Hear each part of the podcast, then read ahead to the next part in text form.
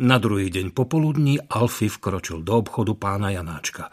Počkal, kým pán Kendlmes z čísla 13 preráta za hrst drobných, čo mu vydali, keď zaplatil za tabak, sadol si na vysokú stoličku pri pulte a zahľadil sa na sklené nádoby plné cukríkov.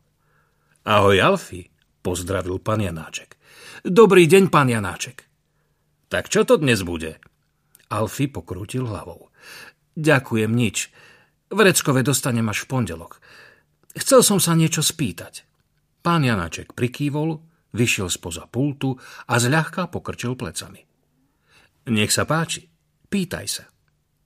Vy už mladší nebudete, však pán Janáček, povedal Alfy, opakujúc slova starého Bila Hempertona, ktoré náhodou začul. Vždy, keď ho niekto požiadal, aby niečo urobil na ulici, odpovedal, že nemôže, lebo to je iba pre mladých a on už mladší nebude. Pán Janáček sa zasmial. Čo myslíš? Koľko mám rokov? Alfy sa zamyslel. Zo skúsenosti, najmä po nepríjemnom rozhovore s pani Tamorinovou z čísla 20, vedel, že je vždy lepšie hádať človeku menej. Ehm, 60? Odpovedal dúfajúc, že sa nepomýlil. V skutočnosti si myslel, že pán Janáček má asi 75 rokov. Pán Janáček sa znova zasmial a pokrútil hlavou. Tesne vedľa, povedal. Mám 29. Iba o niekoľko rokov viac ako tvoj otec. Alfy mu neveril, ale nechal to tak. Dobre, ale raz budete pristari na to, aby ste viedli obchod však, spýtal sa. No asi áno, aj keď dúfam, že dovtedy prejde veľa rokov. Lebo som sa rozprával s Alenou, pokračoval Alfy. A ona vravela, že tu nemieni pracovať, keď vyrastie, lebo má v pláne stať sa ministerskou predsedničkou. A tak mi napadlo, že by sa vám zišiel pomocník, keď nebudete vládať ako predtým a nedočiahnete na horné police.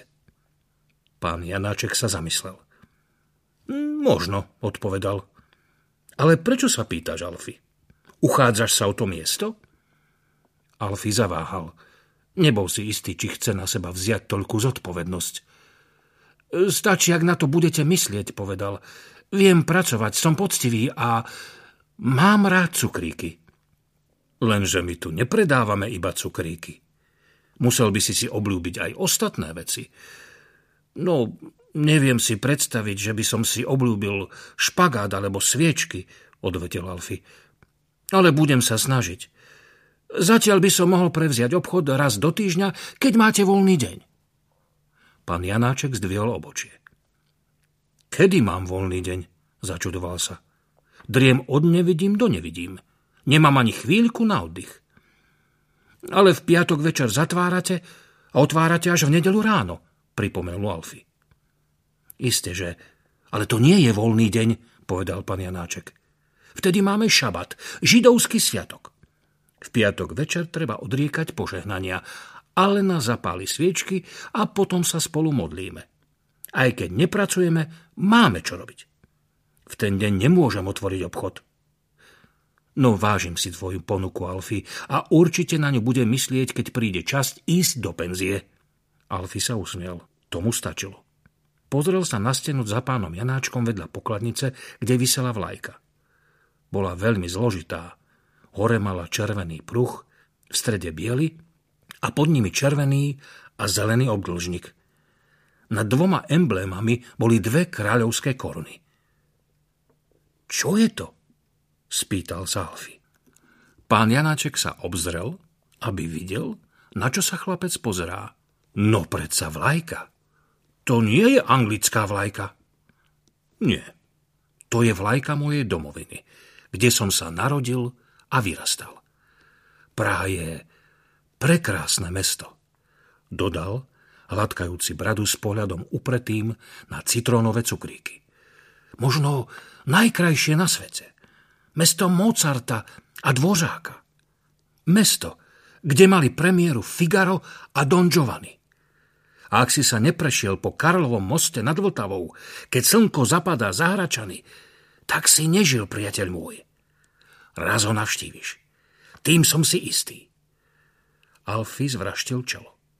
Nerozumel skoro ničomu z toho, čo práve povedal pán Janáček. Ak je Praha taká úžasná, prečo ste sa presťahovali do Londýna, spýtal sa. Tvár pána Janáčka rozžaril širokánsky úsmev. Alfio ešte nikdy nevidel takého šťastného. Z toho najlepšieho dôvodu na svete, vysvetlil. Z lásky. Alfie zoskočil zo stoličky, rozlúčil sa a vypochodoval von. O toto nemal záujem.